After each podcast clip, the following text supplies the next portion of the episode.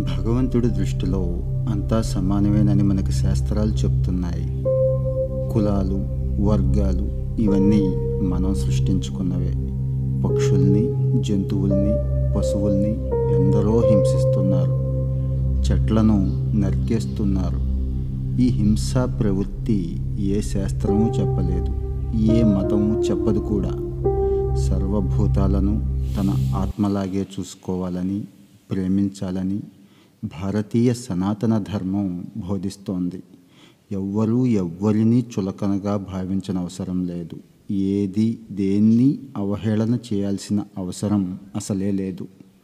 మనిషికి హృదయ వైశాల్యం ఉన్నప్పుడు విచక్షణ జ్ఞానం ఉన్నప్పుడు అంతటా భగవంతుణ్ణి చూడగలడు. చూసే కన్నులుంటే కనబడదా దైవం? అన్నాడో కవి. ఆ నేత్రాలు భౌతికమైనవి కావు. అంతర్నేత్రాలు.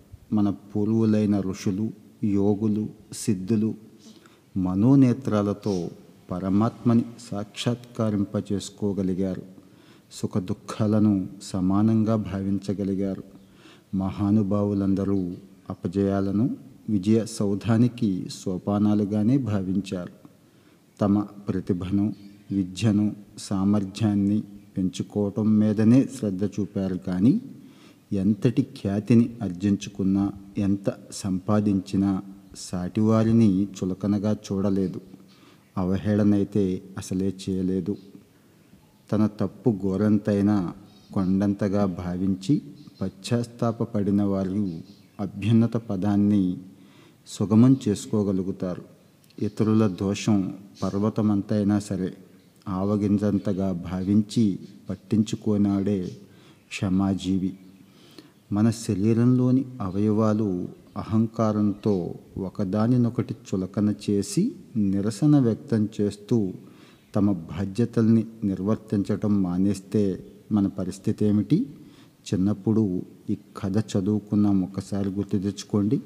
అవయవాలు సహాయ నిరాకరణ చేస్తే ఒక్కరోజైనా జీవించగలమా? సో సాటివారిని అభిమానించి గౌరవించినప్పుడే మనకి గౌరవం దక్కుతుంది. మిత భాషణం హిత స్మిత భాషణం మనిషికి కీర్తిని తెచ్చిపెడతాయి. దూతగా వచ్చిన హనుమంతుడి తోకకు నిప్పంటించి అవమానించి చులకనగా మాట్లాడాడు కాబట్టే రావణుడు ఫలితంగా లంకా దహనాన్ని అనుభవించాడు. పవనసుతుడు అరణ్యవాసం చేస్తున్న పాండవుల్ని అవమానించడానికి బయలుదేరిన దుర్యోధనుడికి ఘోషయాత్రలో శృంగభంగమై పలాయనం చెత్తగించాడు. ద్రౌపదిని నిండు సభలో అవమానించిన ఫలితంగా కౌరవులు సర్వనాశనమైపోయారు.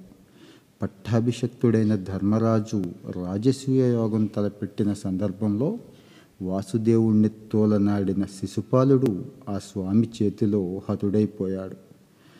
హిరణ్యాక్షుడు హిరణ్యకశిపులు దుర్వాసుడు విశ్వామిత్రులు భస్మాసురుడు మొదలైన వారంతా మూర్ఖంగా ప్రవర్తించి ఇతరులను అవహేళన చేసిన ఫలితంగా ఎంతో నష్టపోయారు. అవహేళన చేయటం చాలా సులభం. అవగాహన చేసుకోవడమే అత్యంత కష్టం.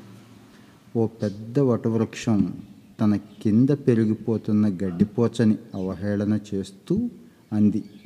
నేను నూట యాభై సంవత్సరాల వయసున్న పెద్దదాన్ని. నా ముందు ఏ క్షణం నలిగి చచ్చిపోతావో తెలుసా? అంది. ఆ మాటకి గరిక ఏం మాట్లాడలేదు. ఎందుకంటే చిన్నదైనా సరే నగ్గాలంటే తగ్గాలని ఆ గరికకి తెలుసు. ఆ రాత్రే భయంకరమైన గాలివానకి ఆ మర్రి చెట్టు నిలువునా కూలిపోయింది. కొన ఊపిరితో గరిక ఇలా అంది మర్రి చెట్టుతో. నిన్ను చులకన చేశాను తేలిక చేసి మాట్లాడాను నన్ను మన్నించు తగిన శిక్ష అనుభవించాను. గరిక అయితే మునిపటిలాగే మౌనంగా ఉండిపోయింది. పడ్డవాడెప్పుడు చెడ్డవాడు కాదు. గర్వం వీడితే మనకెప్పుడూ కూడా శుభమే జరుగుతుంది.